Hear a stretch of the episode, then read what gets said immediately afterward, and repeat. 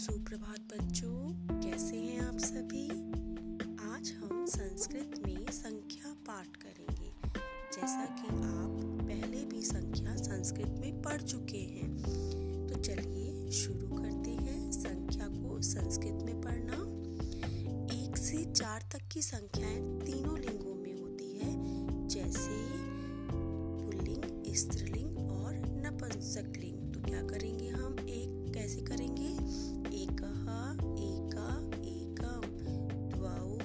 द्वे द्वे, त्र्यः, तिस्रः, त्रीणि, चत्वारः, चतस्रः, चत्वारि।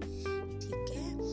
तो इसमें आपने क्या समझा कि एक संख्या शब्द के रूप केवल एक वचन में चलते हैं, द्वि संख्या शब्द के रूप केवल द्विवचन में चलते हैं, और त्रि या उससे अधिक संख्याओं के रूप केवल बहुवचन में ही चलते